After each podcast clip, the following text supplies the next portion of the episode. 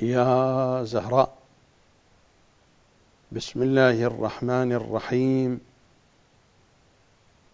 الثائر الحسيني الوفي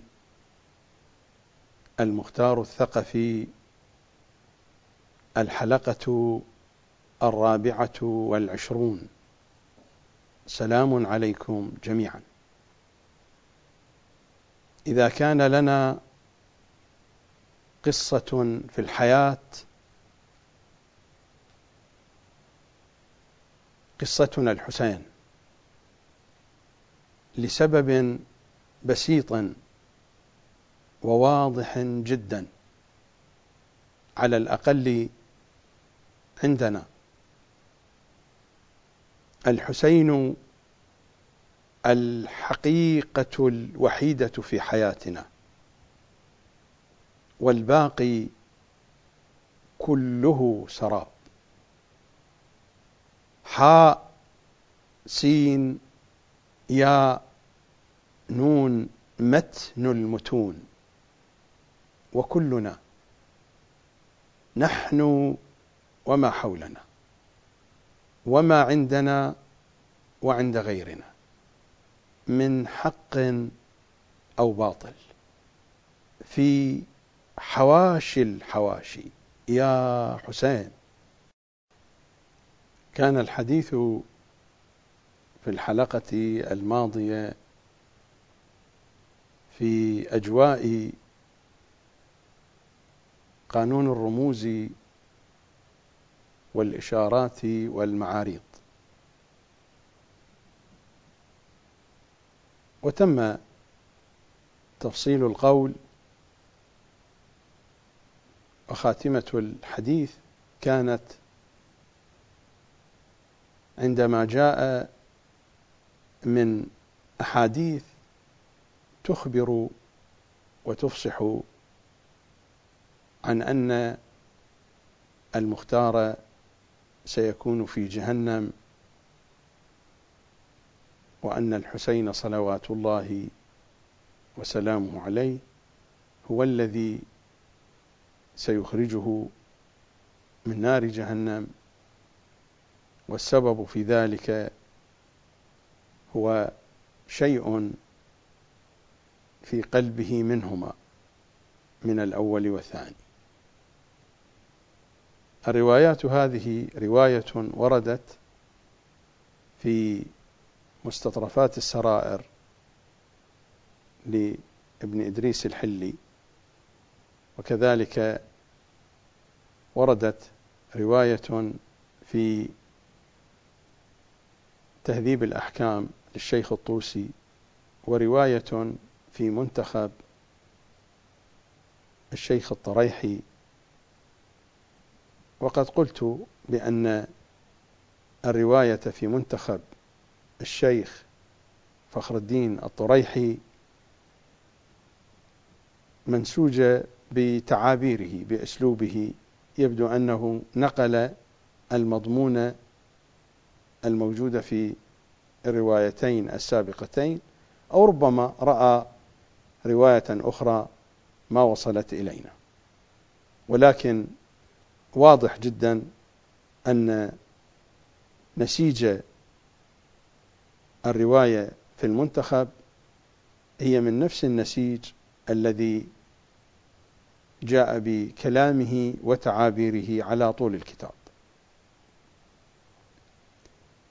وعلى أي حال فقد عرضت هذه الروايات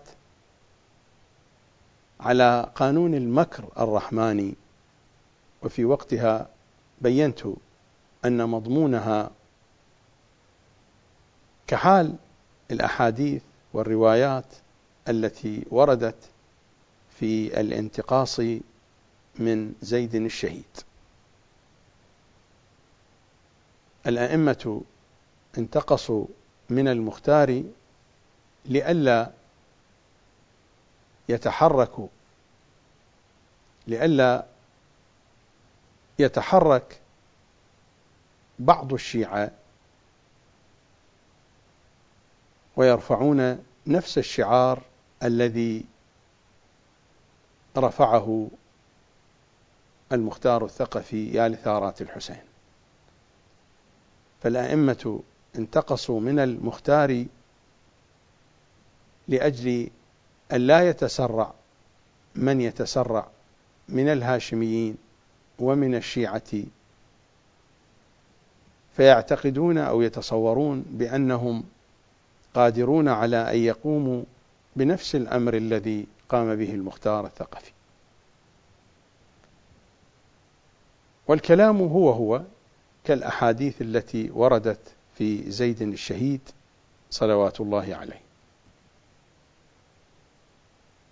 وحين تناولت هذه الروايات وفقا لقانون الرموز والإشارات والمعاريض الخلاصة كانت هكذا بأن المختار هنا أخذ مثالا أخذ رمزا. المختار من بعد واقعة عاشوراء لا يوجد له مماثل في البراءة العملية إلى يومنا هذا. ولن يكون له مماثل حتى ظهور الإمام الحجة صلوات الله وسلامه عليه. فمنذ عاشوراء وإلى زمان ظهور إمامنا لن يكون هناك مماثل للمختار الثقفي في البراءة العملية. والبراءة العملية كما أن البراءة الفكرية والبراءة العاطفية والبراءة القولية والتي لا تتحقق بشكل كامل إلا في البراءة العملية.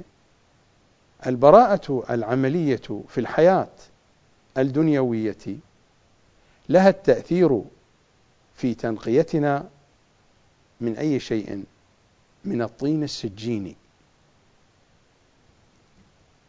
البراءة تضعف آثار الطينة السجينية الموجودة فينا. المختار بكل ما قام به يبقى محتاجا للشفاعة. فما بالكم بغير المختار الذي لم يحقق أي شيء من البراءة العملية. غاية ما عندنا براءة فكرية براءة عاطفية براءة قولية براءة علمية. براءة علمية كهذه البحوث التي تطرح. تطبيق منهج البراءة في البحث العلمي. هو نوع من أنواع البراءة العملية. لكن لن ترقى إلى البراءة العملية التي قام بها المختار الثقفي. فرغم كل ذلك هو لن يدخل الجنان إلا بشفاعة الحسين صلوات الله وسلامه عليه. الباب الأوسع هو الحسين. نجاتنا عند الحسين صلوات الله وسلامه عليه. الروايات تريد أن تقول هاتين النقطتين. النقطة الأولى كلكم محتاجون للشفاعة. ولن تستحقوا الجنان بعملكم مهما كان ذلك العمل. ولن تستطيعوا أن تتخلصوا من آثار الطينة السجينية ولو كانت براءتكم العملية كبراءة المختار. والنقطة الثانية النجاة عند الحسين صلوات الله وسلامه عليه. الباب الأوسع والسفينة الأعظم والأسرع. سفينة الحسين صلوات الله وسلامه عليه. ومن وجوه هذه السفينة المختار الثقفي رضوان الله تعالى عليه. في هذه الحلقة سأسلط الضوء على قانون الأدعية والزيارات.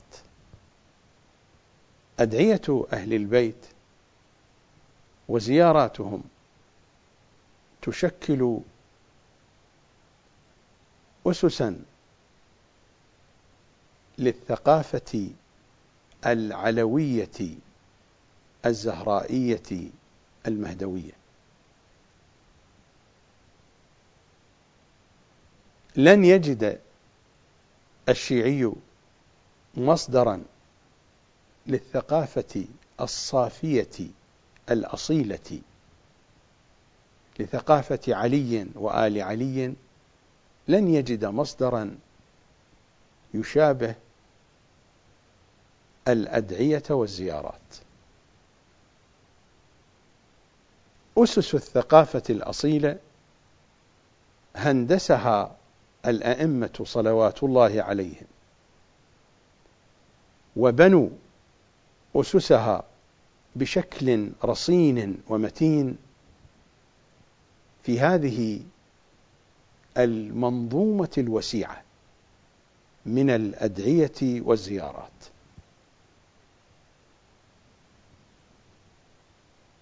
في هذا القسم من هذه الحلقة سأقف عند كتابين مشفرين بحسب ما أعتقد. أشرت إليهما في الحلقة الماضية.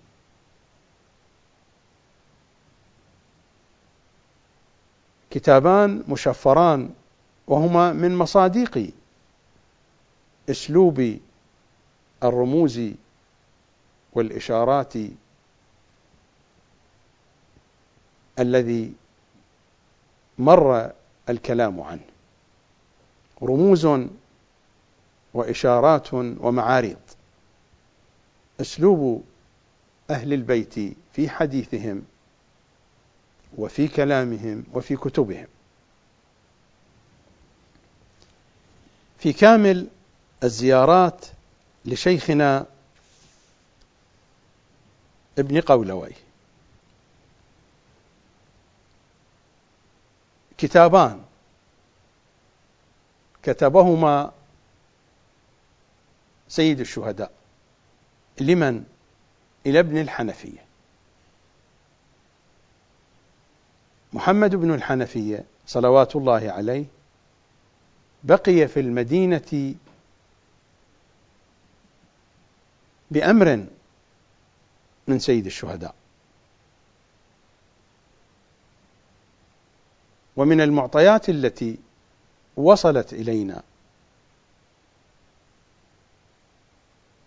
أردد دائما بأن المعطيات لم تصل إلينا كاملة وتلك حقيقة واضحة ناصعة من المعطيات التي وصلت إلينا سيد الشهداء في نص من النصوص يطلب من محمد بن الحنفية أن يراقب له الأوضاع في الحجاز وأن يبعث له بكل ما يستجد. لا بد أن تكون الوسيلة سريعة وإلا كيف؟ إذا كانت القضية بالوسائل الاعتيادية هذه تحتاج إلى فترة زمانية طويلة.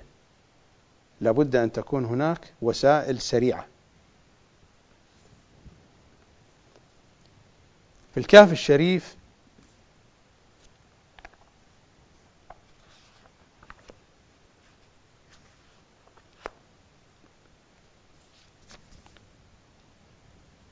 هذا هو الجزء الأول من الكافي عن سدير الصيرفي قال أوصاني أبو جعفر عليه السلام بحوائج له بالمدينة. الإمام لم يكن في المدينة الإمام كان في مكة. أوصاني أبو جعفر عليه السلام بحوائج له بالمدينة. فخرجت فبين أنا بين فج الروحاء على راحلتي إذا إنسان يلوي ثوبه. قال فملت إليه وظننت أنه عطشان فناولته الأداوة. فقال لي لا حاجة لي بها. الأداوة الوعاء الذي فيه الماء. وناولني كتابا طينه رطب. طينه رطب يعني الآن صدر الكتاب. قال فلما نظرت إلى الخاتم إذا خاتم أبي جعفر عليه السلام خاتم الإمام الباقر فقلت متى عهدك بصاحب الكتاب؟ قال الساعة. الرواية هنا ما أشارت إلى أن الإمام الباقر كان في مكة. ولكن هناك روايات أخرى إذا جمعناها مع هذه الرواية تشير إلى أن الإمام كان في مكة. فقلت متى عهدك بصاحب الكتاب؟ قال الساعة. وإذا في الكتاب أشياء يأمرني بها. ثم التفت فإذا ليس عندي أحد. قال ثم قدم أبو جعفر فلقيته. فقلت جعلت فداك. رجل أتاني بكتابك وطينه رطب فقال يا سدير إن لنا خدما من الجن فإذا أردنا السرعة بعثناهم إن لنا خدما من الجن فإذا أردنا السرعة بعثناهم ومر علينا الحديث في الحلقات التي تحدثت فيها عن قانون المكر الرحماني. ما كان في قصة جابر بن يزيد الجعفي. أيضا قرأتها من الكافي الشريف. وكيف أن رسولا من الجن هو الذي حمل إليه الكتاب من الإمام الباقر صلوات الله وسلامه عليه يأمره بالتظاهر بالجنون إذا ما وصل إلى الكوفة. مر هذا الكلام علينا. فهناك أشياء خفية حين يطلب سيد الشهداء من ابن الحنفية أن يكون عينا له في الحجاز يتواصل معه ويوصل إليه المستجدات. المنطق يقول لا بد أن هذه المستجدات تصل بطريق سريع وهذا مصداق من مصاديق الطرق السريعة. وهناك طرق أخرى قطعا. كتاب بعثه سيد الشهداء من مكة إلى محمد بن الحنفية وكتاب آخر بعثه من كربلاء إلى محمد بن الحنفية. كتابه من مكة إلى محمد بن الحنفية الذي كان في المدينة. برواية زرارة عن إمامنا الباقر. بسم الله الرحمن الرحيم. من الحسين بن علي إلى محمد بن علي. ومن قبله من بني هاشم. ومن قبله يعني ومن في جهته إلى الهاشميين. أما بعد فإن من لحق بي استشهد ومن لم يلحق بي لم يدرك الفتح والسلام. أما الكتاب الذي أرسله الإمام من كربلاء إلى المدينة برواية إمامنا الباقر أيضا. ميسر بن عبد العزيز عن إمامنا الباقر. بسم الله الرحمن الرحيم. من الحسين بن علي إلى محمد بن علي. ومن قبله من بني هاشم. أما بعد. فكأن الدنيا لم تكن وكأن الآخرة لم تزل والسلام. يعني هذا الكتاب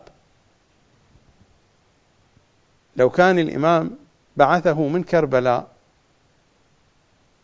ويراد منه أن يصل بعد مدة طويلة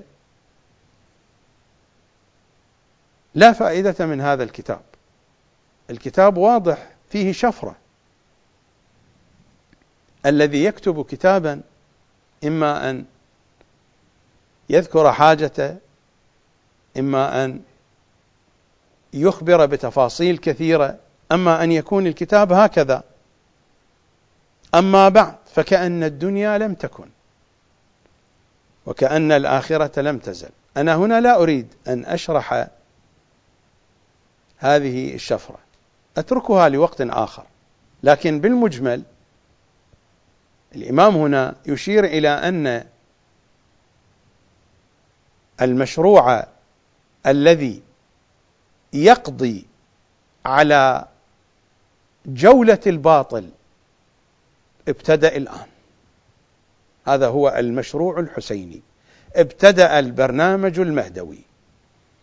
فكأن الدنيا لم تكن. الدنيا التي هي سجن المؤمن فكأنها لم تكن. وكأن الآخرة لم تزل. جولة الباطل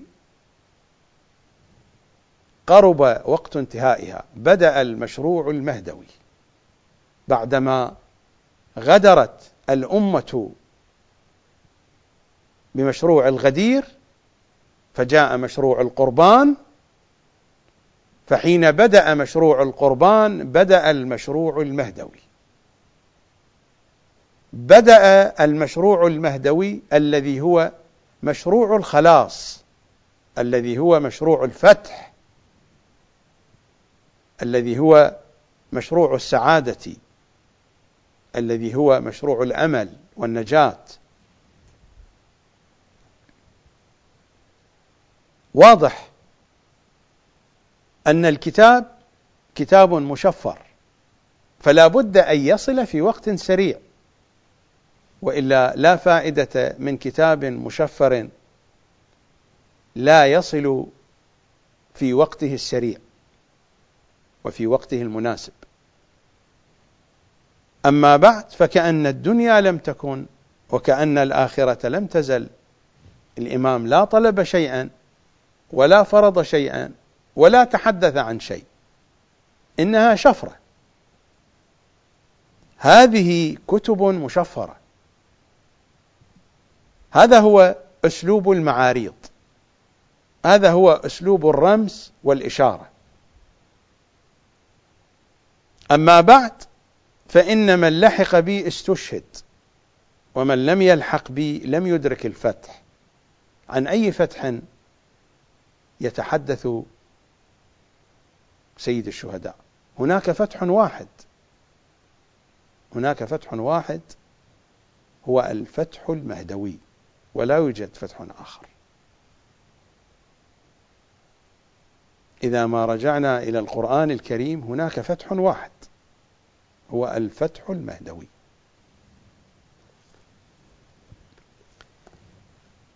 هذا هو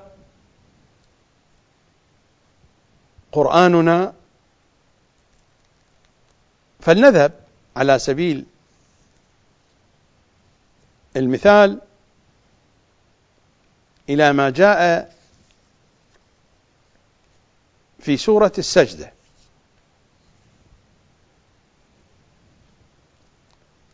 ويقولون متى هذا الفتح؟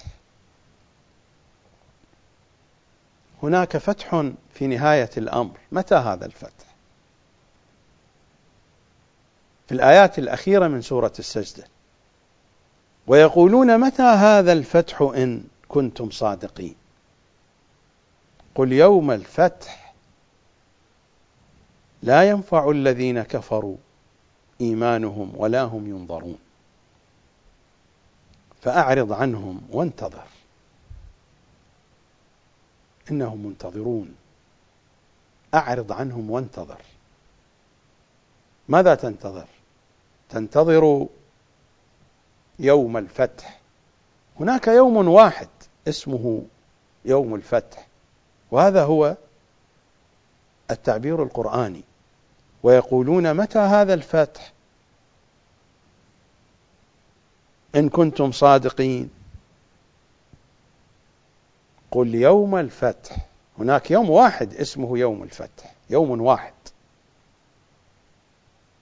يوم الفتح هذا هو الذي أشير إليه في سورة النصر. إذا جاء نصر الله والفتح النصر غير الفتح.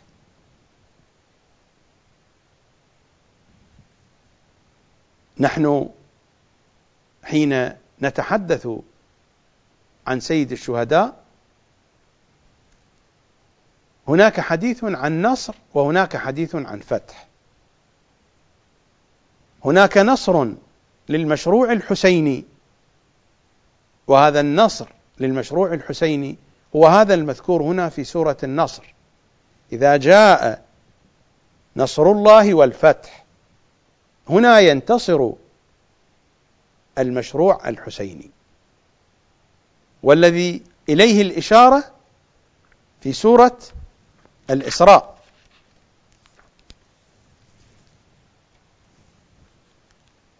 ومن قتل مظلوما.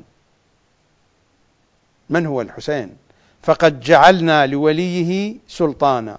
فلا يسرف بحسب قراءة أهل البيت. فلا يسرف في القتل. لو قتل الخلق جميعا ما كان مسرفا. فلا يسرف. اللا هنا نافية. بحسب قراءة المصحف فلا يسرف. إلا هنا تكون ناهية. فإذا كانت ناهية ستجزم الفعل المضارع. إذا كانت نافية سيبقى الفعل مرفوعا. فقد جعلنا لوليه سلطانا فلا يسرف. هنا لا ناهية تنهى عن الإسراف. لكن بحسب قراءة أهل البيت فلا يسرف. ونحن هنا لا نريد أن نخالف أمرهم في أن نقرأ القرآن إذا ما قرأناه نقرأه بحسب ما يقرأه الناس ما يقرأه الآخرون. ولكن حين نريد أن نفهم الآيات فإننا نقرأه بحسب ما هم يقرؤون. القراءة هنا لفهم الآية.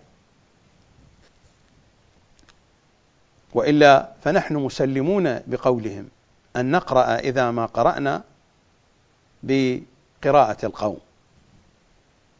لكن في التفسير لا بد أن نقرأ القرآن بحسب ما يقرؤون لأنهم يفسرون القرآن بهذه الطريقة وفقا لقراءتهم. ومن قتل مظلوما فقد جعلنا لوليه سلطانا فلا يسرف في القتل. إنه كان منصورا. هذا هو نصر المشروع الحسيني. إنما يتحقق عند ظهور إمام زماننا صلوات الله وسلامه عليه. نصر المشروع الحسيني. فلا يسرف في القتل إنه كان منصورا. إذا جاء نصر الله والفتح هذا المعنى لم يتحقق في فتح مكة. لأن المراد من الفتح هو بلوغ الإنسان إلى الهداية. فهل آمن أهل مكة؟ أهل مكة هم الطلقاء. الطلقاء هم سادة المنافقين. هم بقوا على شركهم وكفرهم. إذا جاء نصر الله والفتح ورأيت الناس يدخلون دخولا حقيقيا فهل دخل الطلقاء في الدين دخولا حقيقيا؟ هذا الدخول الحقيقي يكون عند ظهور إمام زماننا. إذا جاء نصر الله والفتح الفتح هو الهداية. الفتح ليس هو الغلبة بالقوة العسكرية؟ الغلبة بالقوة العسكرية نصر. إذا جاء نصر الله هذا النصر هو نصر للمشروع الحسيني. إنه كان منصورا كما في سورة الإسراء. أما الفتح الفتح هو الهداية. ورأيت الناس يدخلون في دين الله أفواجا. هنا الناس يدخلون في دين الله حقيقة. وهذا لم يتحقق في فتح مكة. الذين دخلوا دخلوا خوفا دخلوا طمعا وسادة القوم سادة المشركين وصفهم رسول الله بالطلقاء. وكما يقول أمير المؤمنين في كتابه لمعاوية وليس المهاجر كالطليق. المهاجر مؤمن أما الطليق ما هو بمؤمن؟ وليس المهاجر كالطليق. الطلقاء كانوا منافقين بل كانوا سادة المنافقين.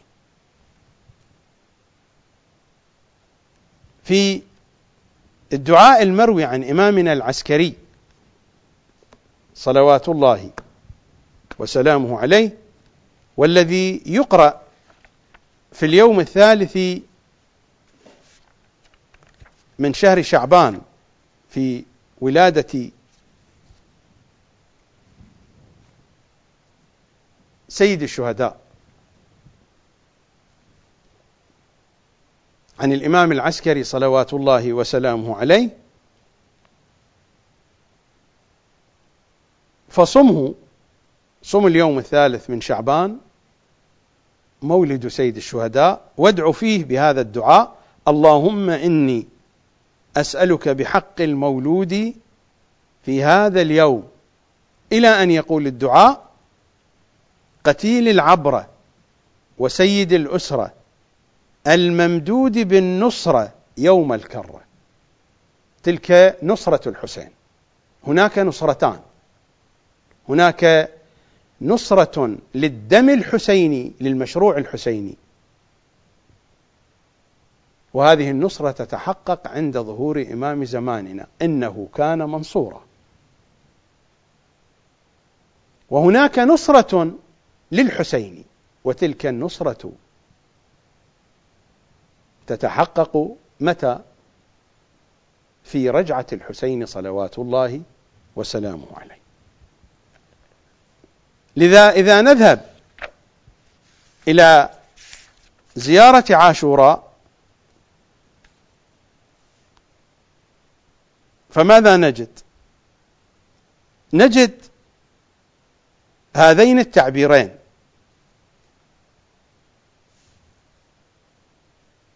التعبير الأول فأسأل الله الذي أكرم مقامك وأكرمني بك أن يرزقني طلب ثارك مع إمام منصور.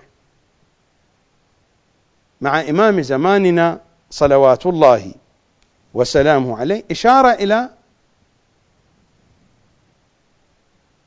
النصرة للدم الحسيني.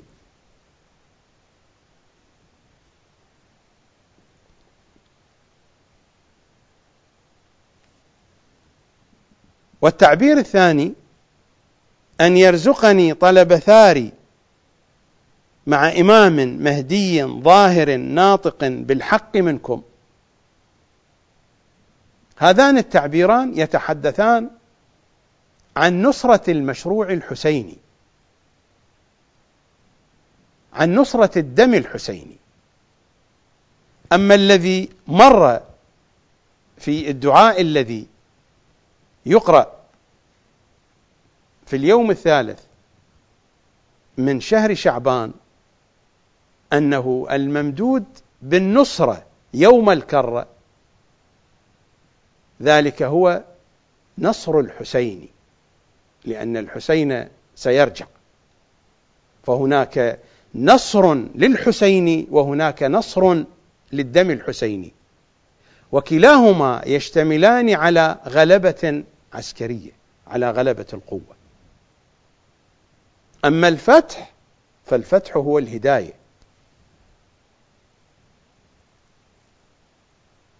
والهداية لا تتحقق بشكلها الكامل إلا عند ظهور إمام زماننا صلوات الله وسلامه عليه فإن مرحلة التأويل بدأت من يوم الغدير وهي في تكامل حتى يظهر إمام زماننا صلوات الله وسلامه عليه.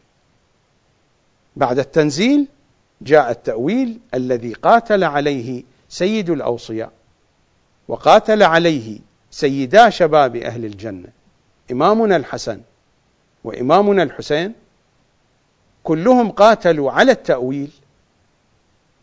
ومرحلة التأويل في تكامل حتى يظهر إمام زماننا ليقاتل أيضا على التأويل في غاية كماله.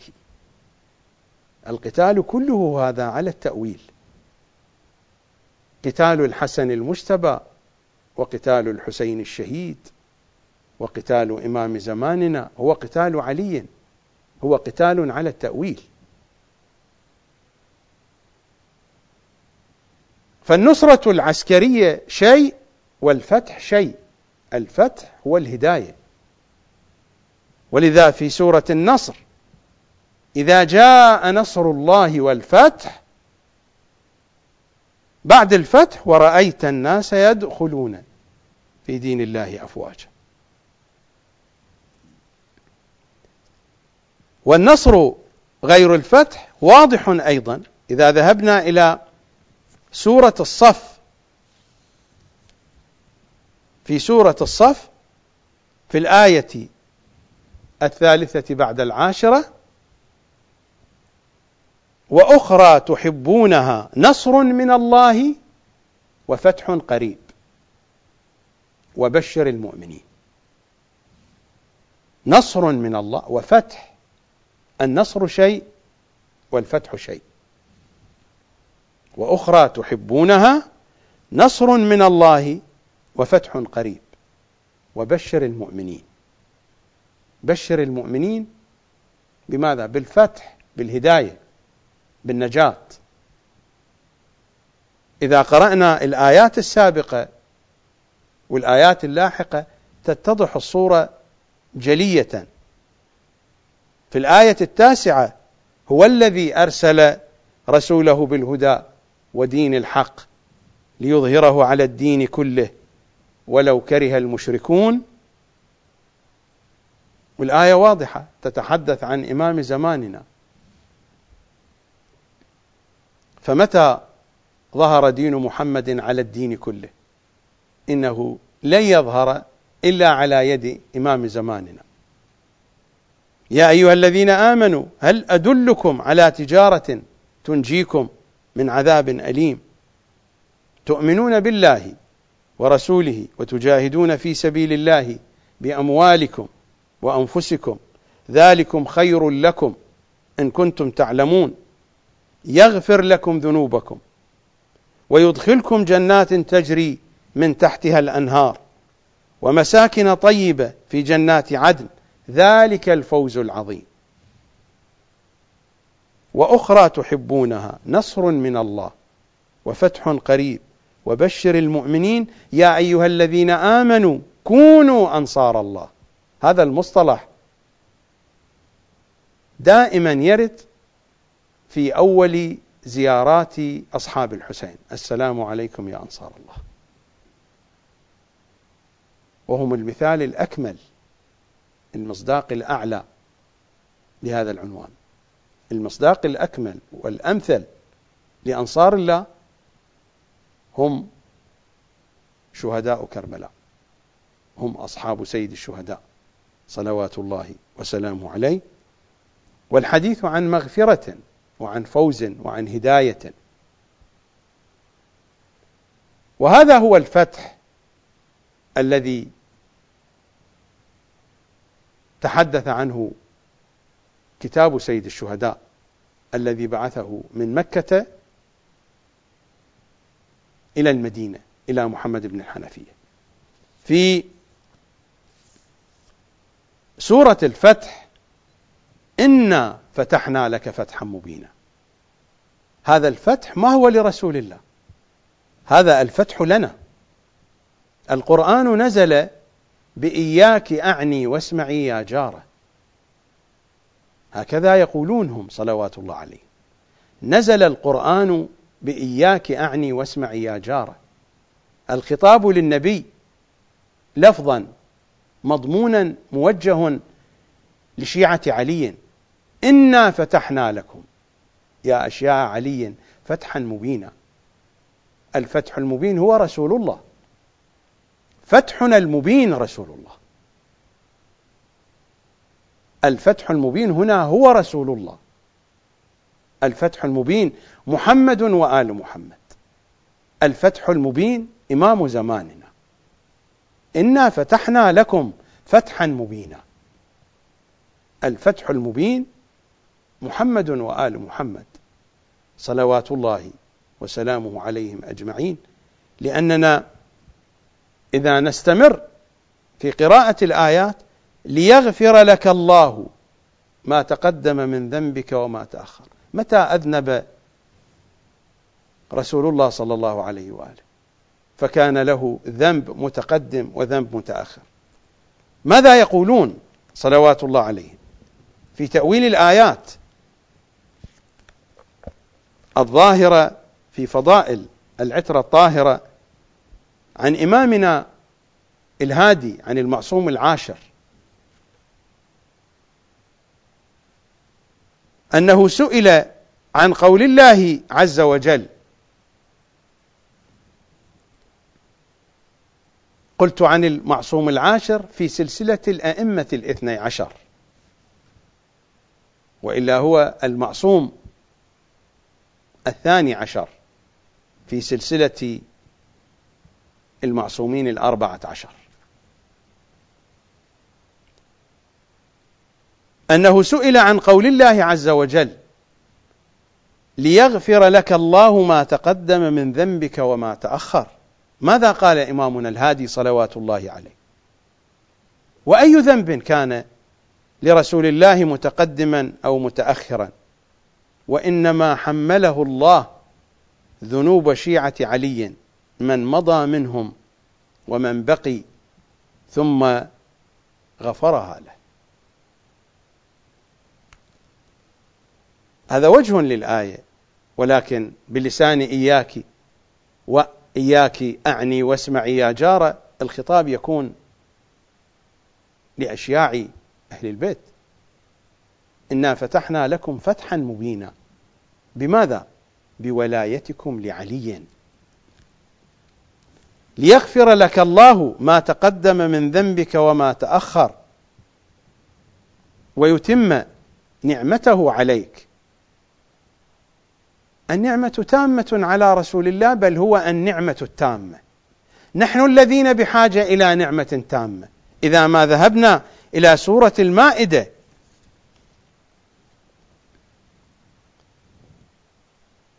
اليوم أكملت لكم دينكم وأتممت عليكم نعمتي ورضيت لكم الإسلام دينا. اليوم أنتم يا أشياع علي اليوم أكملت لكم دينكم بولاية علي. وأتممت عليكم نعمتي. ليغفر لك الله ما تقدم من ذنبك وما تأخر. نحن هؤلاء ويتم نعمته عليك. نحن الذين تمت النعمة علينا.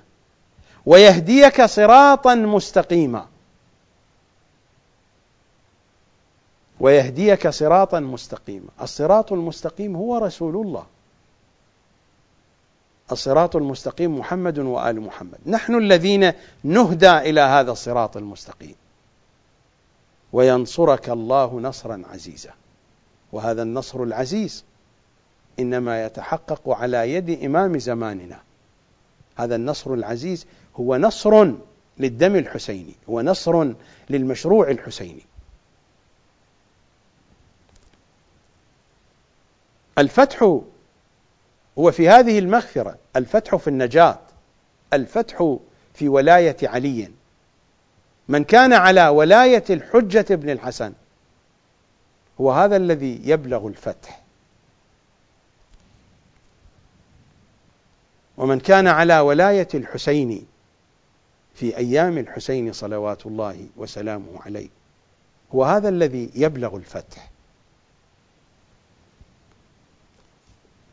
الإمام ماذا يقول؟ أما بعد فإن من لحق بي استشهد ومن لم يلحق بي لم يدرك الفتح والسلام. الذي لم يلحق به لم يدرك الفتح أي فتح هذا؟ الفتح هي ولايته ولاية الإمام هي ولاية علي وآل علي. هي ولاية إمام زماننا صلوات الله وسلامه عليه. ونحن إذا أردنا أن نسلط الضوء على هذا التعبير أما بعد فإن من لحق بي استشهد. ما معنى من لحق بي؟ ما هو اللحاق؟ أنا كما قلت قبل قليل هذه كتب مشفرة تحتاج إلى قاعدة لفك هذه الرموز.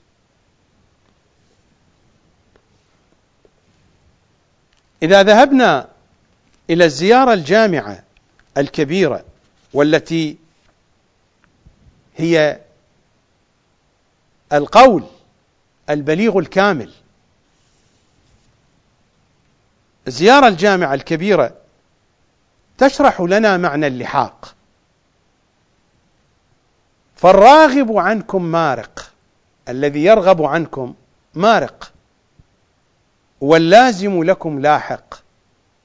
والمقصر في حقكم زاهق. اللازم لكم. كيف يكون لازما؟ لازما بعقله وبقلبه وبلسانه وبيده. لا ينفك عنكم. في أي حال من الأحوال. ملازمة. واللازم لكم لاحق الذي يلحق بالحسين ويستشهد. من هو؟ اللازم له بغض النظر أنه حضر في كربلاء أم لم يحضر. إذا نذهب إلى الصلوات التي تقرأ في شهر شعبان وهي من أفضل أدعية أيام شهر شعبان المروية عن إمامنا السجاد صلوات الله عليه. أنا أقرأ من مفاتيح الجنان الآن. اللهم صل على محمد وآل محمد الفلك الجارية في اللجج الغامرة يأمن من ركبها ويغرق من تركها. المتقدم لهم مارق والمتأخر عنهم زاهق واللازم لهم لاحق. اللازم لهم هو الذي يلحق بهم.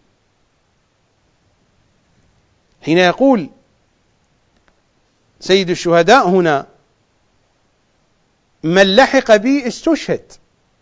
الذي يلحق بسيد الشهداء هو اللازم له. وليس بالضرورة أن يكون موجودا في أرض الطفوف. قطعا الذين وجدوا معه في أرض الطفوف هذا المعنى معنى اللازمية يتجلى فيهم في أعلى الرتب والدرجات.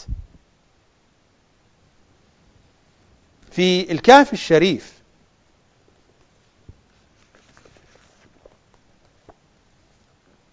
والرواية عن محمد بن سنان. عن إمامنا الجواد. التي يقول فيها إمامنا الجواد يا محمد إن الله تبارك وتعالى لم يزل متفردا بوحدانيته. ثم خلق محمدا وعليا وفاطمة. فمكثوا ألف دهر. ثم خلق جميع الأشياء فأشهدهم خلقها وأجرى طاعتهم عليها وفوض أمورها إليهم.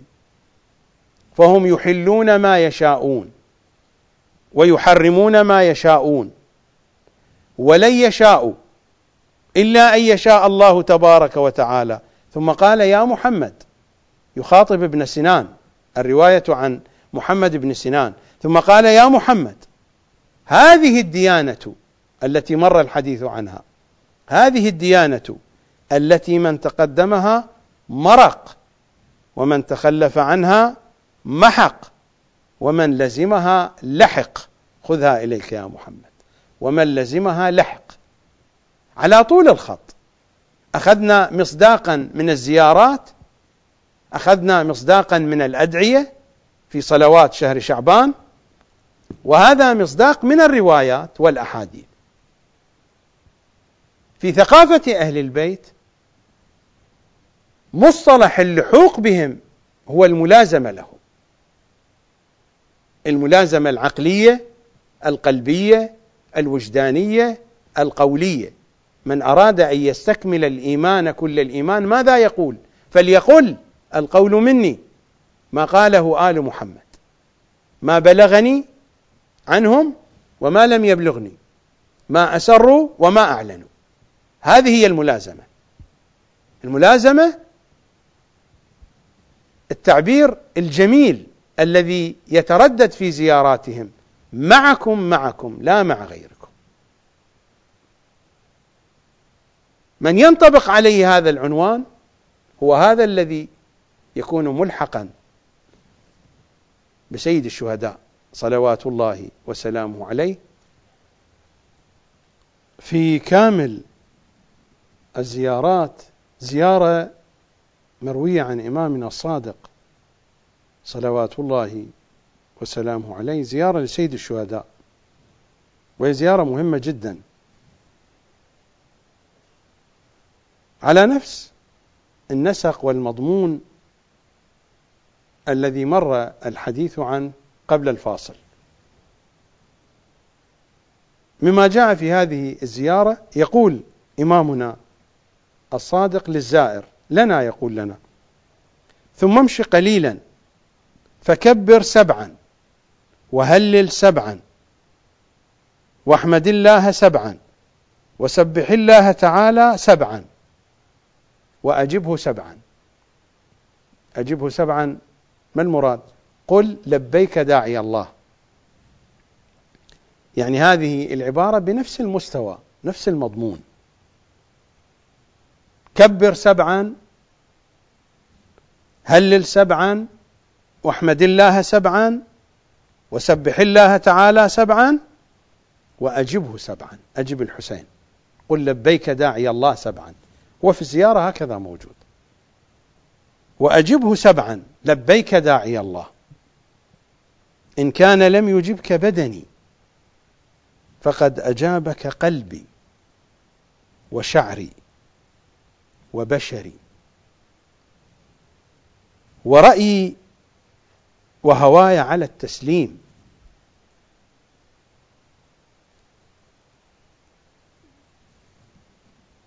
العبارات الأخرى مهمة جدا لكنني لا أجد وقتا لقراءتها. والزيارة من الزيارات المهمة.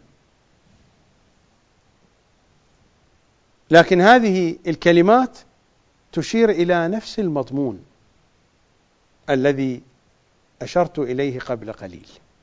الملازمة. لبيك داعي الله بنفس مستوى التكبير. بنفس مستوى التهليل. لبيك داعي الله والتكبير بمعنى واحد. ولذلك كبر سبعا وأجبه سبعا. قل لبيك داعي الله سبعا. إن كان لم يجبك بدني فقد أجابك قلبي وشعري وبشري. يعني ملازمة باطنية وظاهرية ملازمة جسدية ومعنوية. ملازمة عاطفية وفكرية. ورأيي وهواي. الرأي إشارة إلى الفكر والعقيدة والهوى إشارة إلى العاطفة. ورأيي وهواي على التسليم لك يا سيد الشهداء. هذه المضامين واضحة في زياراتهم في أدعيتهم في رواياتهم. ومرت علينا هذه الرواية في نهج البلاغة الشريف. ماذا تقول هذه الرواية؟ بعد أن انتصر الجيش العلوي على زمرة النفاق في الجمل. في واقعة الجمل. فماذا قال أحد أصحابه له؟ وددت أن أخي فلانا كان شاهدنا ليرى ما نصرك الله به على أعدائك. ماذا قال الأمير؟ أهوى أخيك معنا؟ فقال نعم.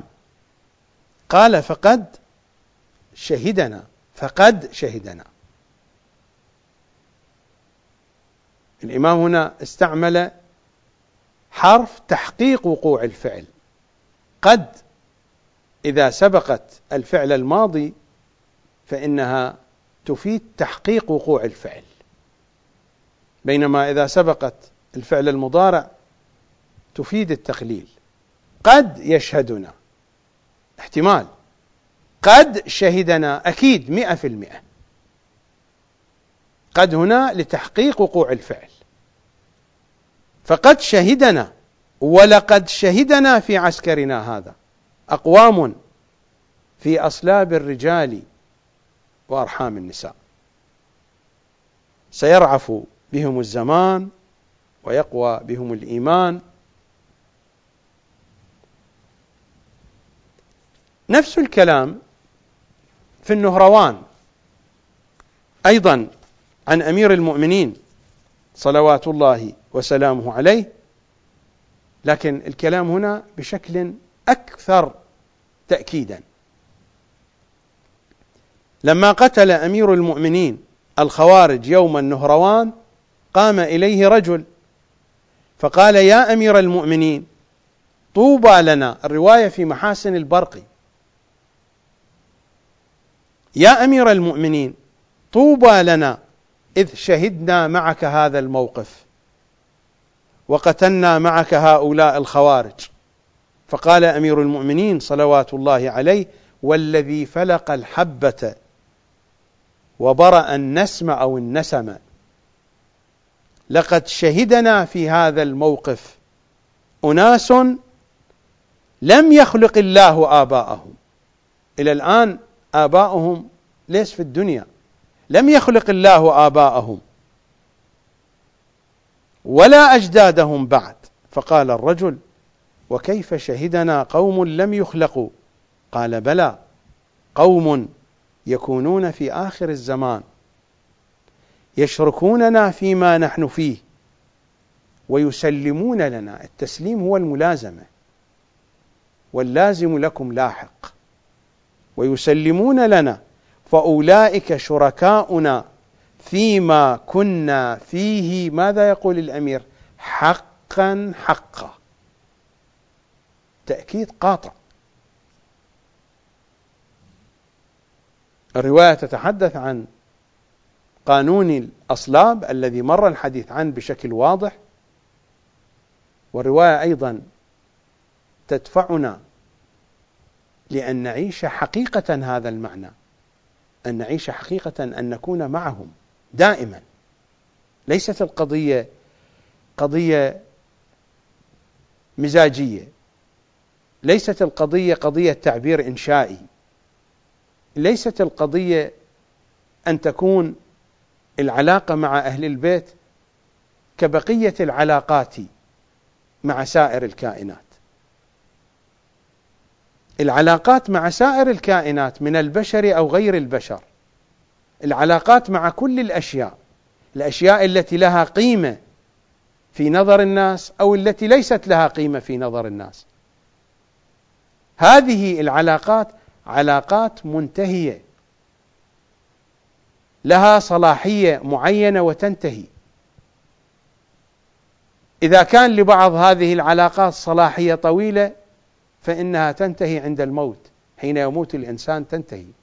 وإلا أكثر هذه العلاقات لها صلاحية محدودة.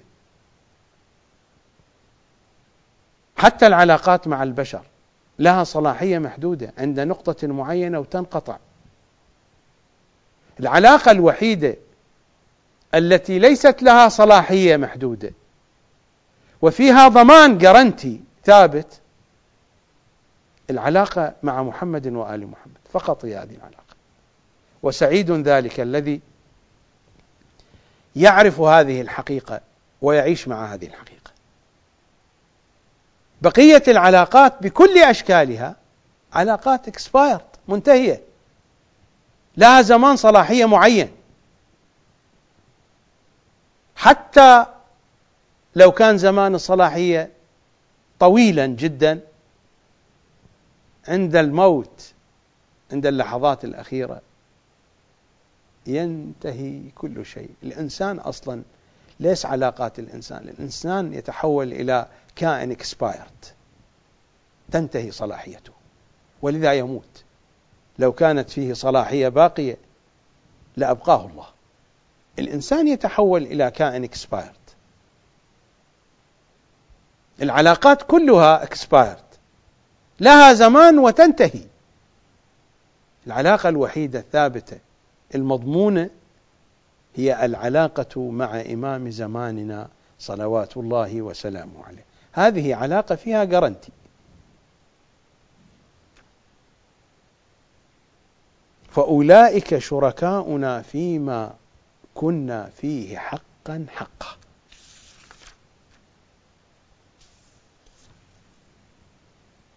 رواية يرويها شيخنا الصدوق عن أمير المؤمنين رواية طويلة أخذ منها فقط هذه العبارة لأنني أرى الوقت يجري سريعا وعندي مطالب أخرى أريد أن أضعها بين أيديكم.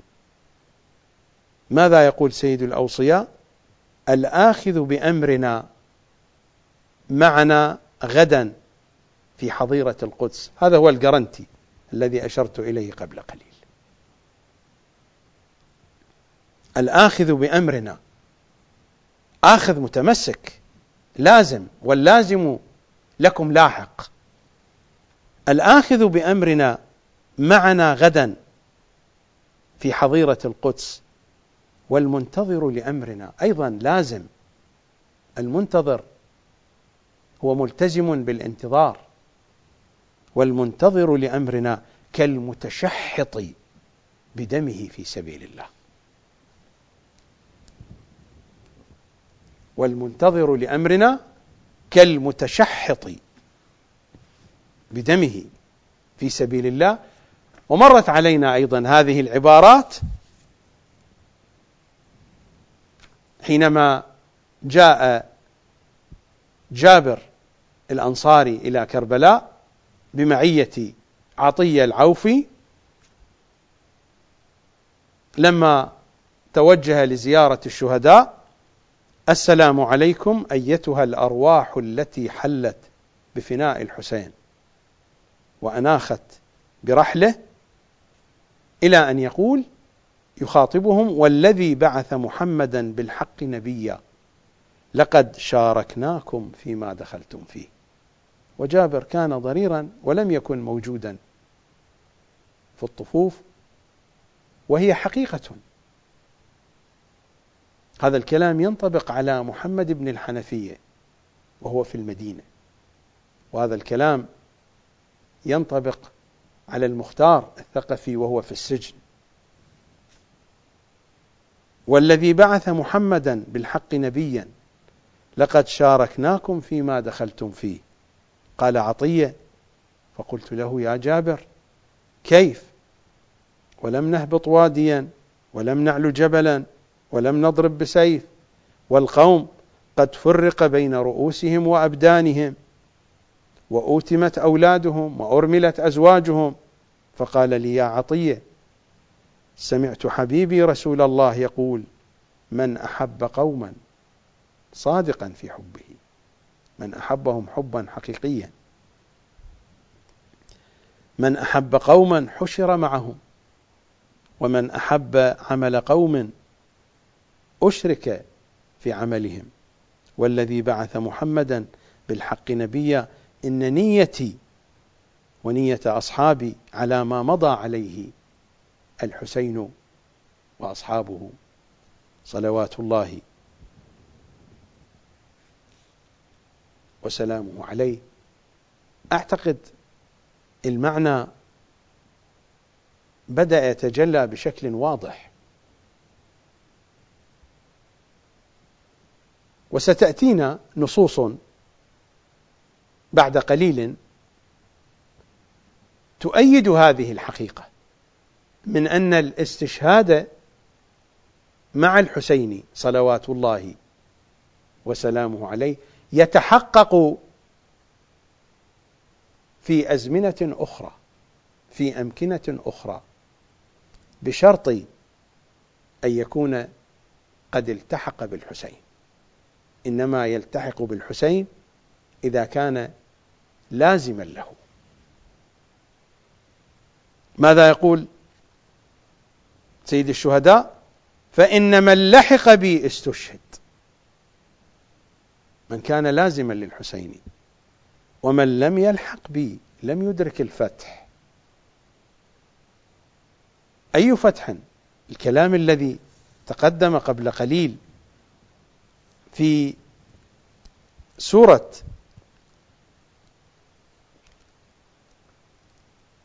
في سورة السجدة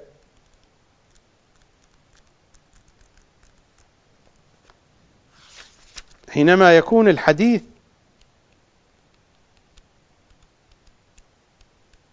عن يوم الفتح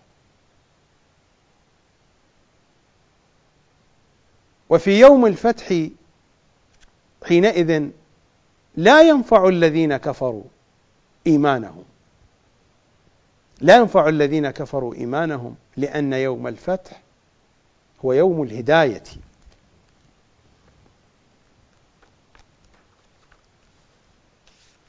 الآيات التي مرت علينا قبل قليل ويقولون متى هذا الفتح إن كنتم صادقين؟ قل يوم الفتح لا ينفع الذين كفروا إيمانهم ولا هم ينظرون. هناك ارتباط واضح بين يوم الفتح وبين الإيمان وبين الانتظار في هذه الآيات. والكلام هو هو أشار إليه سيد الشهداء ولكنه أشار إليه بشكل مجمل. أما بعد فإن من لحق بي استشهد ومن لم يلحق بي لم يدرك الفتح والسلام وعلى نفس هذا النسق في أجواء الأدعية والزيارات. الحديث في هذه الحلقة عن قانون الأدعية والزيارات عن الأسس الموجودة في ثقافة أدعيتهم وزياراتهم صلوات الله وسلامه عليهم أجمعين بشكل إجمالي وسريع نحاكم ثورة المختار وشخصية المختار في أجواء زياراتهم الشريفة. وهو استمرار للكلام المتقدم لبيان معنى الفتح ومعنى اللحوق بهم صلوات الله عليه. في نفس هذا الجو لكن هنا محاكمة سريعة لثورة المختار وشخصية المختار. من نفس الزيارة السابقة التي قرأت منها مقطعا قبل قليل. ثم امشي قليلا فكبر سبعا وهلل سبعا إلى آخر ما مر ذكره. من نفس هذه الزيارة المروية عن إمامنا الصادق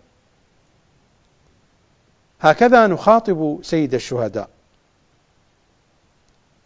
يا ابن رسول الله أشهد أن لك من الله ما وعدك من النصر والفتح. النصر نصر لدمه على يد الإمام الحجة ونصر له نصر لدمه نصر لمشروعه وهو المشروع الحسيني المهدوي. ونصر له للحسين الممدود بالنصرة يوم الكرة في الرجعة وأما الفتح فهو نفس الفتح الذي في سورة الفتح. إنا فتحنا لك فتحا مبينا. هو فتح لنا. هو ولايتهم. هو مودتهم. الفتح هم الفتح بالنسبة لنا. صلوات الله وسلامه عليهم أجمعين. أشهد أن لك من الله ما وعدك من النصر والفتح وأن لك من الله الوعد الحق في هلاك عدوك. وهذا المعنى تجلى بشكل عملي على يد المختار الثقفي. من هو العدو المباشر الذي قتل الحسين؟ شمر. وبعده عمر بن سعد وبعده عبيد الله بن زياد. هذا الثلاثي هذا الثلاثي هو الثلاثي المباشر لقتل الحسين صلوات الله وسلامه عليه. شمر عمر بن سعد عبيد الله بن زياد. هذا الثلاثي الذي قتل الحسين. صحيح كل الذين حضروا في كربلاء هم قتلة الحسين. لكن من هو القاتل المباشر؟ القاتل المباشر هذا الثلاثي عبيد الله بن زياد عمر بن سعد وشمر. هؤلاء الثلاثة هم الذين قتلوا الحسين. وصحيح أن السقيفة قتلت الحسين وأن الحسين قتل يوم كتب الكتاب وقبل السقيفة حينما كتبت الصحيفة. لكن الذين قتلوا الحسين بشكل مباشر هؤلاء الثلاثة ابن زياد ابن سعد وشمر لعنة الله عليه وأن لك من الله الوعد الحق في هلاك عدوك وتمام موعده إياك تمام موعده إياك في ظهور إمام زماننا وفي الرجعة. الكلام هنا في هذه العبارة هذه العبارة مهمة جدا التفتوا إليها. أشهد أنه قاتل معك ربيون كثير. أين هؤلاء الربيون الكثير؟ أين قاتلوا؟ هل كان هناك من ربيين كثير في كربلاء؟ أليس شعار الحسين هل من ناصر ينصرني؟ يبحث عن ناصرين. هل من ذاب يذب عن حرم رسول الله؟ هل من موحد يخاف الله فينا؟ هل من ناصر ينصرني؟ وقلة ناصراه أليس هذه الكلمات التي كان يرددها سيد الشهداء؟ الصفة الواضحة في المعسكر الحسيني قلة الناصر. فأين هؤلاء الربيون الكثير الذين قاتلوا مع الحسين؟ هذا كلام صادق. المصدر كامل الزيارات أوثق مصادرنا الحديثية. أشهد أنه تخاطب الحسين صلوات الله وسلامه عليه بشكل قاطع. أشهد أنه قاتل معك ربيون كثير. كما قال الله تعالى وكأي من نبي قاتل معه ربيون كثير فما وهنوا لما أصابهم. أين هؤلاء الربيون الكثير الذين قاتلوا مع الحسين صلوات الله وسلامه عليه؟ أتعرفون ما معنى ربيون؟ لنذهب إلى كلماتهم. نحن لا نخرج. نحن من الكتاب إلى العترة ومن العترة إلى الكتاب. وهذه ثقافة علي وآل علي. ماذا يقول أئمتنا في معنى ربيون كثير؟ ربيون. ربيون جمع لربي. ما المراد من كلمة ربي؟ عن إمامنا الصادق في تفسير العياشي في معنى ربيون كثير. قال ألوف وألوف. وألوف هي أعلى الأرقام عند العرب. ألوف وألوف. وفي تفسير القم أيضا عنهم صلوات الله عليهم. والربيون الجموع الكثيرة. جموع كثيرة.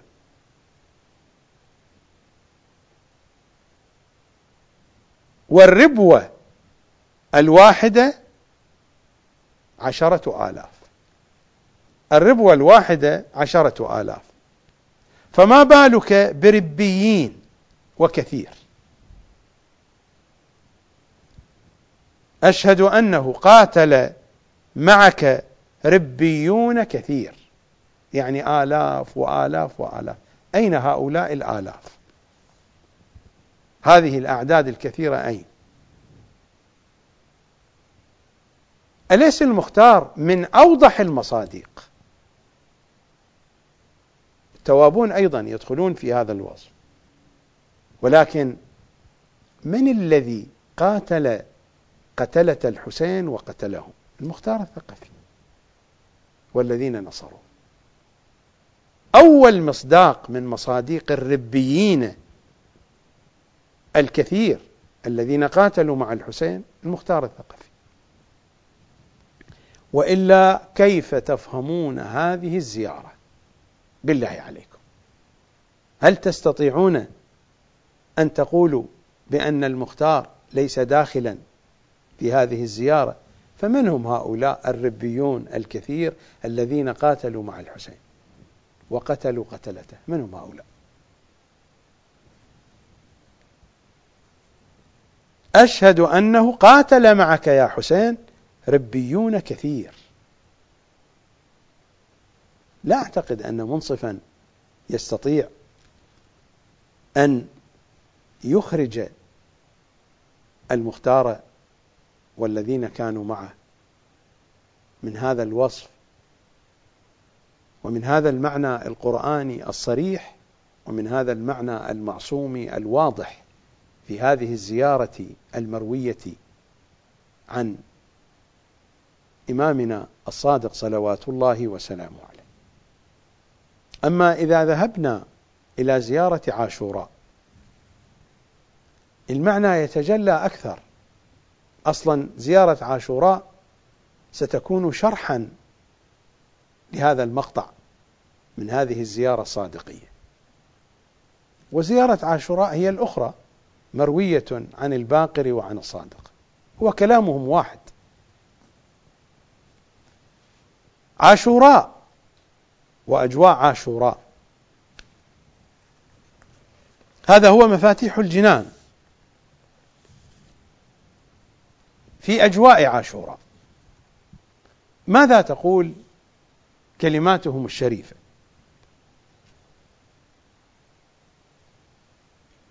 تحت عنوان أعمال يوم عاشوراء اقرأوا هذه الرواية موجودة في المفاتيح. ومن وفق في هذه الليلة من وفق في هذه الليلة أي ليلة؟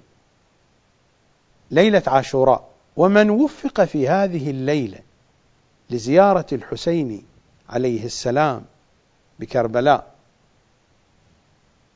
والمبيت عنده حتى يصبح. انتبهوا لهذه الكلمة كلمة خطيرة جدا هذه الكلمة. ومن وفق في هذه الليلة لزيارة الحسين عليه السلام بكربلاء والمبيت عنده حتى يصبح.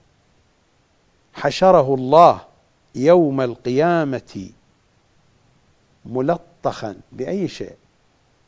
قبل قليل مرت علينا الرواية أنه من كان منتظرا لأمرنا ومات منتظرا على أمرنا. يموت كالمتشحط بدمه في سبيل الله. هذا المضمون واضح. متشحط بدمه بدمه هو. لكن الكلام هنا حشره الله يوم القيامة ملطخا بدم الحسين. ملطخا بدم الحسين في جملة الشهداء معه. كلام في غاية الخطورة. هذا الكلام لا يكفي الوقت لشرحه. هذه العبارات بحاجة إلى برنامج أطول من برنامج المختار لشرحها. هو نفس الكلام المتقدم في معنى الفتح. أليس هو هذا الفتح؟ الفتح هو ولايتهم الفتح هم بالنسبة لنا. ومن وفق في هذه الليلة لزيارة الحسين عليه السلام بكربلاء والمبيت عنده حتى يصبح حشره الله يوم القيامة ملطخا بدم الحسين عليه السلام. في جملة الشهداء معه.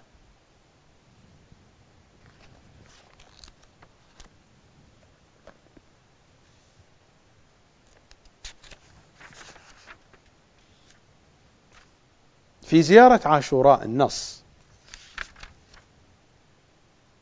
قال علقمة بن محمد الحضرمي قلت للباقر صلوات الله وسلامه عليه علمني دعاء.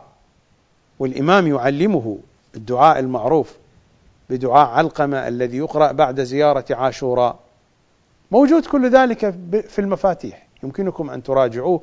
ما عندي وقت أن أشير إلى كل المسائل الصغيرة. فإذا ما قرأ زيارة عاشوراء وقرأ الدعاء ماذا يقول الإمام؟ يقول وكنت كمن استشهدوا معه كمن استشهدوا مع الحسين. تشاركهم في درجاتهم. وما عرفت إلا في زمرة الشهداء الذين استشهدوا معه. معاني عميقة جدا هذه. هو هذا الفتح الذي جاء في كتاب سيد الشهداء. واللازم لهم لاحق. هذا هو اللحوق بسيد الشهداء. وكنت كما يقول باقر العلوم كمن استشهدوا معه تشاركهم في درجاتهم. وما عرفت إلا في زمرة الشهداء الذين استشهدوا معه. هذا لمن؟ ذاك الذي يبيت ليلة عاشوراء عند الحسين قطعا لا بد أن يكون عارفا بحقه. من زار الحسين عارفا بحقه. يحشر مع الشهداء الذين استشهدوا في أرض الطفوف بين يدي سيد الشهداء ملطخا بدم الحسين. أما الذي يقرأ زيارة عاشوراء ودعاء علقمة. ولا يشترط أن تقرأ إلا في كربلاء إلا في الحرم الحسيني في أي مكان من الأرض. يحشر مع شهداء الطفوف وفي درجاتهم وما عرفت إلا في زمرة الشهداء الذين استشهدوا معه. والقضية عاطفية نظرية فما بالك بالمختار الثقفي الذي عاش الألم الحسيني بكل تفاصيله؟ وكانت بداية المشروع الحسيني في العراق خرجت من داره حين قدم مسلم بن عقيل إلى دار المختار. فماذا تقولون عن المختار؟ هذه المعاني لا تنطبق عليه. إذا ذهبنا إلى ما قاله إمامنا الصادق عن زيارة عاشوراء. ماذا يقول إمامنا الصادق؟ وهو يخاطب صفوان. ثم قال صفوان قال الصادق عليه السلام تعاهد هذه الزيارة. وادعو بهذا الدعاء أي دعاء علقمة. وزر به فإني ضامن الإمام ضامن فإني ضامن. هذه الجهة التي تعطي ضمانات كما قلت قبل قليل. كل العلاقات expired. الجهة الوحيدة التي تعطي جرنتي ثابت هي هذه الجهة.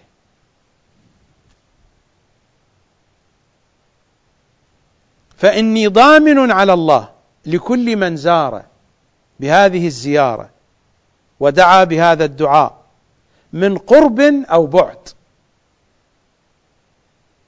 أن زيارته مقبولة وسعيه مشكور وسلامه واصل واصل إلى الحسين غير محجوب وحاجته مقضية من الله تعالى بالغة ما بلغت ولا يخيبه يا صفوان الإمام يقول لصفوان إمامنا الصادق وجدت هذه الزيارة مضمونة بهذا الضمان عن أبي وأبي عن أبيه علي بن الحسين. مضمونا بهذا الضمان عن الحسين والحسين عن أخيه الحسن. مضمونا بهذا الضمان. والحسن عن أبيه أمير المؤمنين. مضمونا بهذا الضمان. وأمير المؤمنين عن رسول الله صلى الله عليهم جميعا. مضمونا بهذا الضمان. ورسول الله عن جبرائيل مضمونا بهذا الضمان. وجبرائيل عن الله تعالى مضمونا بهذا الضمان. رواية طويلة يمكنكم أن تقرأوها في مفاتيح الجنان. موجودة بعد ذكر زيارة عاشوراء والدعاء الذي يقرأ بعدها. هذا النص نص مضمون فيه ضمان.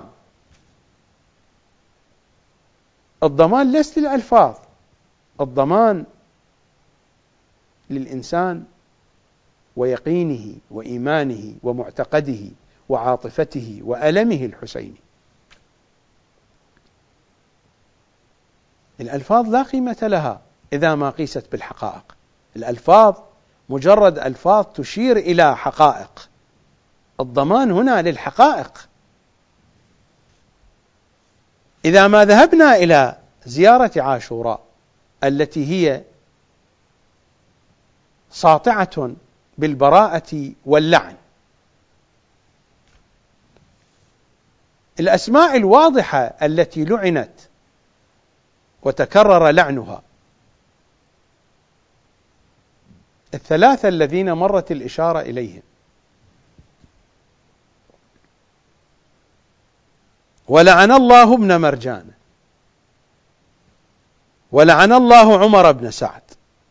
ولعن الله شمره. هؤلاء الذين صرح بأسمائهم بشكل شخصي. ولعن الله آل زياد وآل مروان ولعن الله بني أمية قاطبه بالمجمل. ولكن التركيز على من؟ على هؤلاء الثلاثة. الذين باشروا قتل الحسين صلوات الله وسلامه عليه.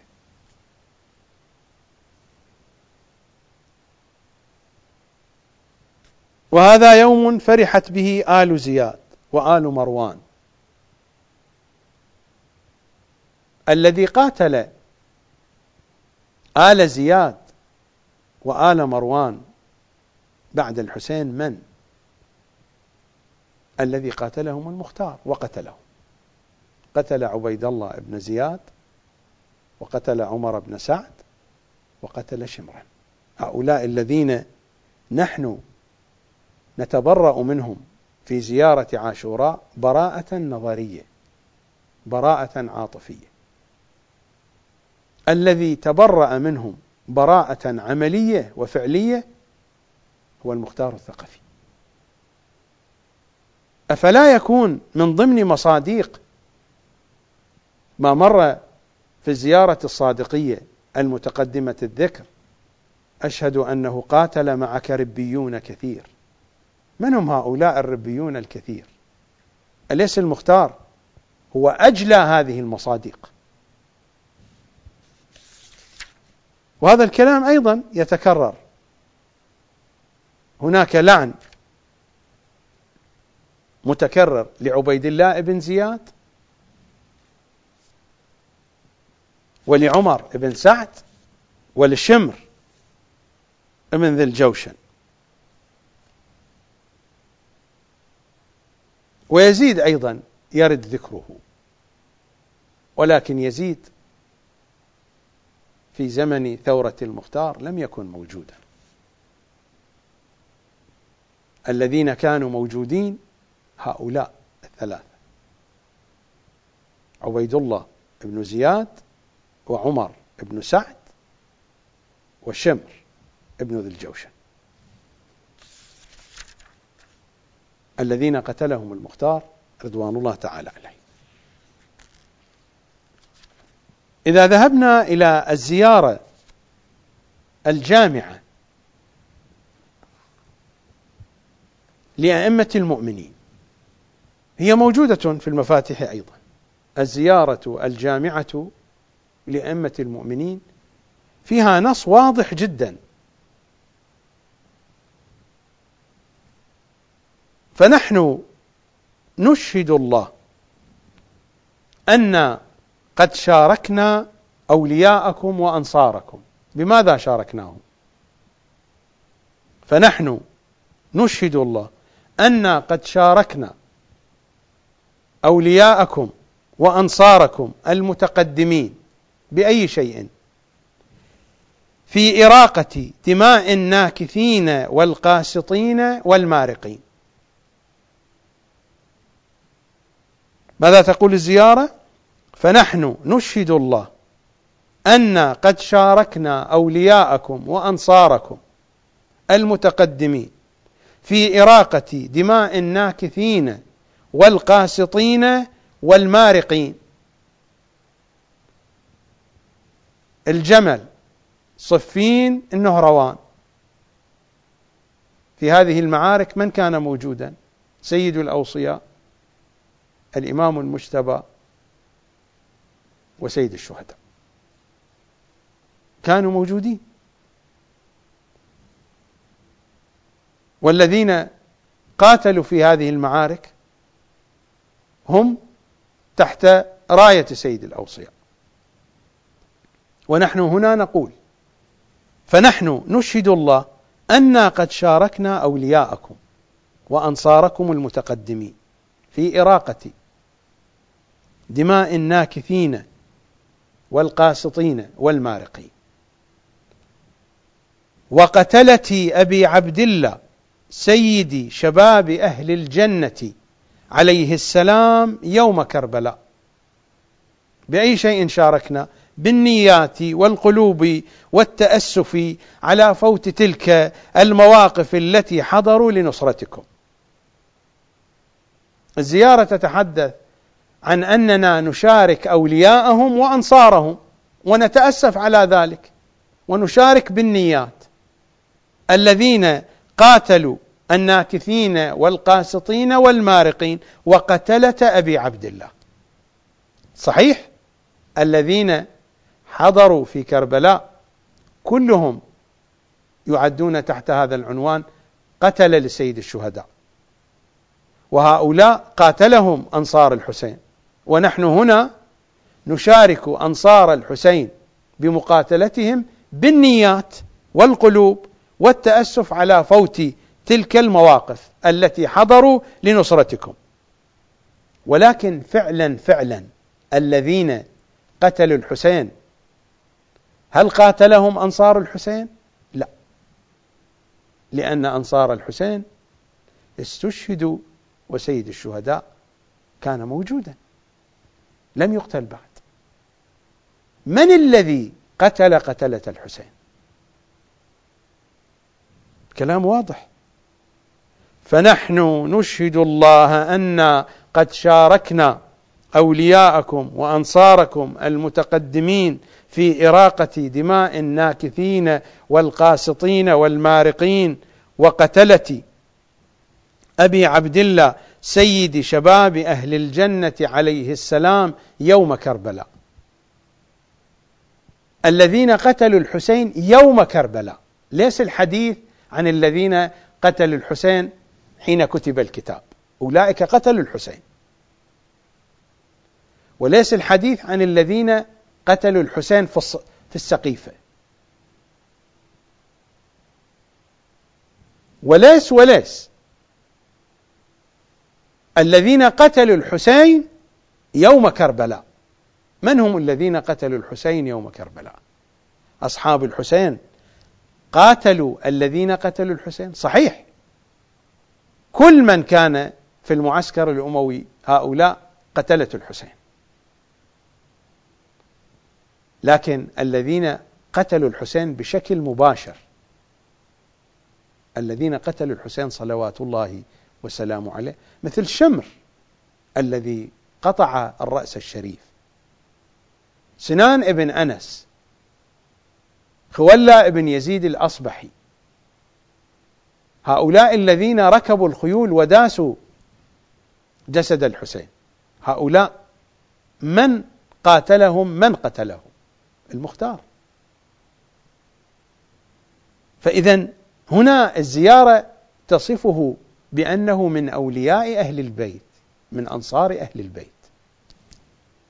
فنحن نشهد الله أنا قد شاركنا أولياءكم وأنصاركم. والمختار كان من قادة هؤلاء الأولياء من قادة هؤلاء الأنصار. المختار كان سيد هذه المجموعة من أولياء أهل البيت ومن أنصار أهل البيت الذين قتلوا قتلة الحسين. العبارات واضحة جدا. أقرأ النص مرة أخرى. فنحن نشهد الله أنا قد شاركنا أولياءكم وأنصاركم المتقدمين في إراقة دماء الناكثين والقاسطين والمارقين وقتلة أبي عبد الله سيد شباب أهل الجنة عليه السلام يوم كربلاء الذين قتلوه يوم كربلاء. بالنيات والقلوب والتأسف على فوت تلك المواقف التي حضروا لنصرتكم. واضح أن المختار من أوضح الأرقام ومن أوضح المصاديق ومن أوضح الأمثلة والنماذج التي ينطبق عليها هذا النص من الزيارة الجامعة لأئمة المؤمنين. هي غير الزيارة الجامعة الكبيرة. ربما البعض ممن يتابعني لم يقرأها ولم يطلع عليها.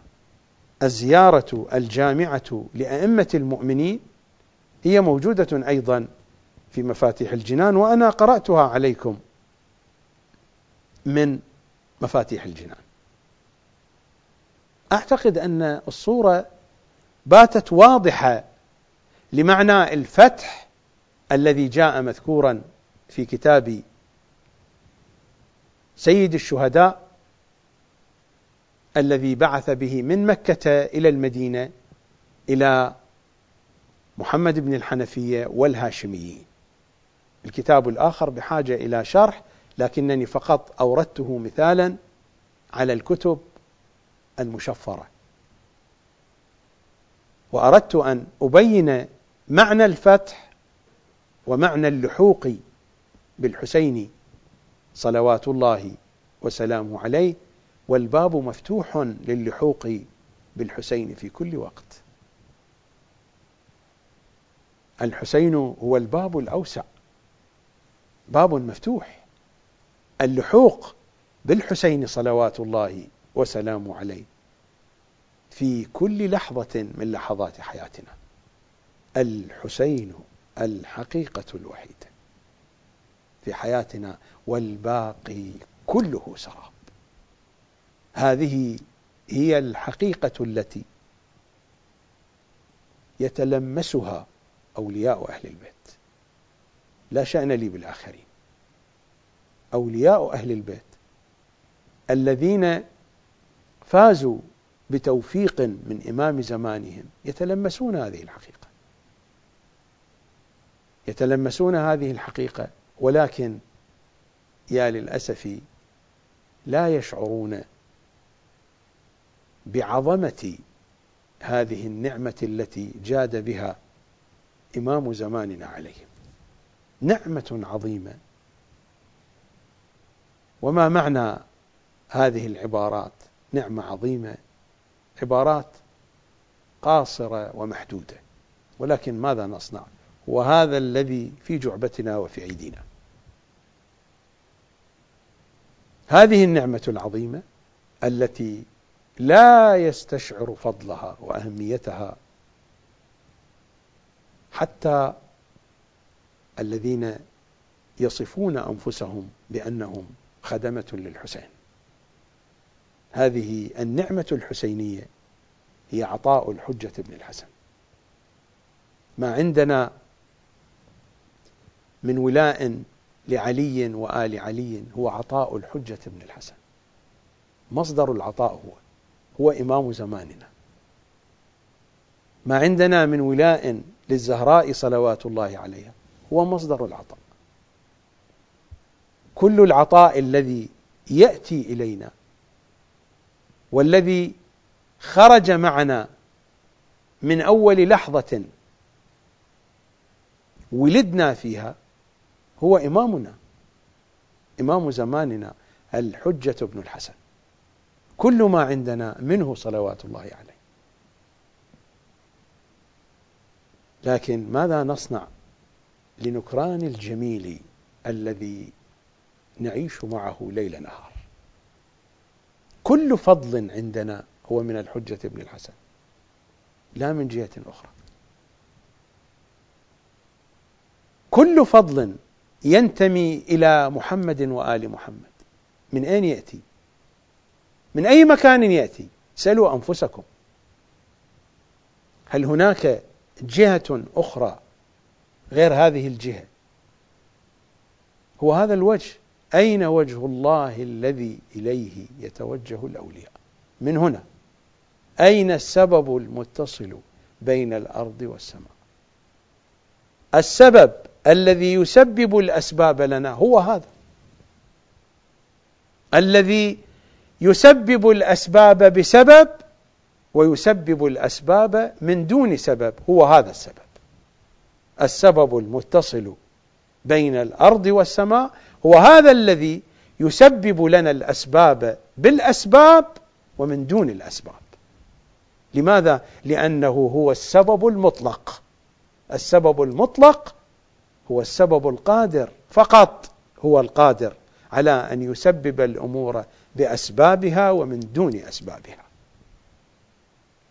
لأنه هو السبب المطلق. السبب الأكمل القدرة الأكمل. اللهم إني أسألك من قدرتك بالقدرة التي استطلت بها على كل شيء. هو هذا السبب. هذه القدرة المستطيلة على كل شيء هو هذا السبب. لا أريد أن أطيل عليكم أكثر من ذلك. وقت البرنامج انتهى وتجاوزت إلى دقائق أخرى ولكن بقيت نقطة صغيرة صغيرة في مقدار عرضها وإلا هي في غاية الأهمية وكبيرة جدا. ماذا قال إمامنا السجاد لعمه ابن الحنفية؟ حين جاء الوفد من العراق يسأل عن المختار. ومرت علينا القصة بكاملها. يا عم يا عم لو أن عبدا زنجيا هذا كلام الإمام السجاد. يا عم يخاطب عمه ابن الحنفية. يا عم لو أن عبدا زنجيا تعصب لنا أهل البيت لوجب على الناس مؤازرته. وقد وليتك هذا الأمر. الإمام ولى عمه محمدا أمر المختار والإمام أعطى مثال لو أن عبدا زنجيا في أضعف الأحوال. لو أن إنسانا بعيدا عنا غاية البعد تعصب لنا أهل البيت لوجب على الناس مؤازرته. فكيف والمختار من عيون شيعتهم والإمام السجاد هو الذي يولي عمه ابن الحنفية هذا الأمر وقد وليتك هذا الأمر. ماذا يعني هذا؟ يعني هذا الأمر أنه يجب علينا أن نؤازر المختار. يجب علينا أن نؤازره. لو كنا في عصره يجب علينا أن نكون معه تحت رايته. ولكن نحن لسنا في عصره.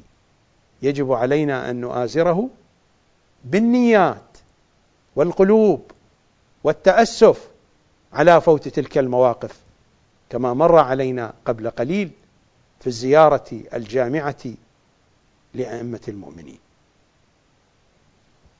يجب علينا أن نؤازر المختار وقطعا يتفرع على هذا يجب علينا أن ندافع عنه.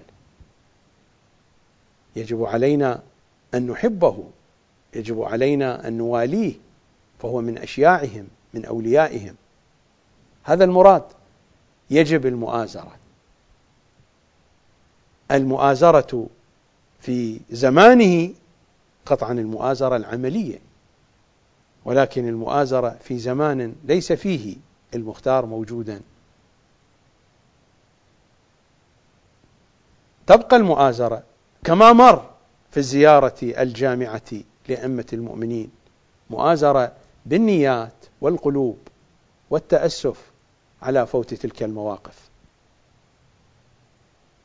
حين نقرأ ما فعله المختار أو حين نسمع الذي يجب علينا أن تكون نياتنا وقلوبنا مع المختار ومع ثورته. رضوان الله تعالى عليه. يوم غد إن شاء الله تعالى ألتقيكم في حلقة جديدة في نفس هذا الوقت من برنامج زهرائيون. أما برنامجنا الثائر الحسيني الوفي المختار الثقفي حلقته الأخيرة ستكون في يوم السبت إن شاء الله تعالى. إلى ذلك الموعد حيث ألتقيكم في الحلقة الأخيرة من هذا البرنامج. أودعكم في رعاية مهجة الحسين ونور عين الحسين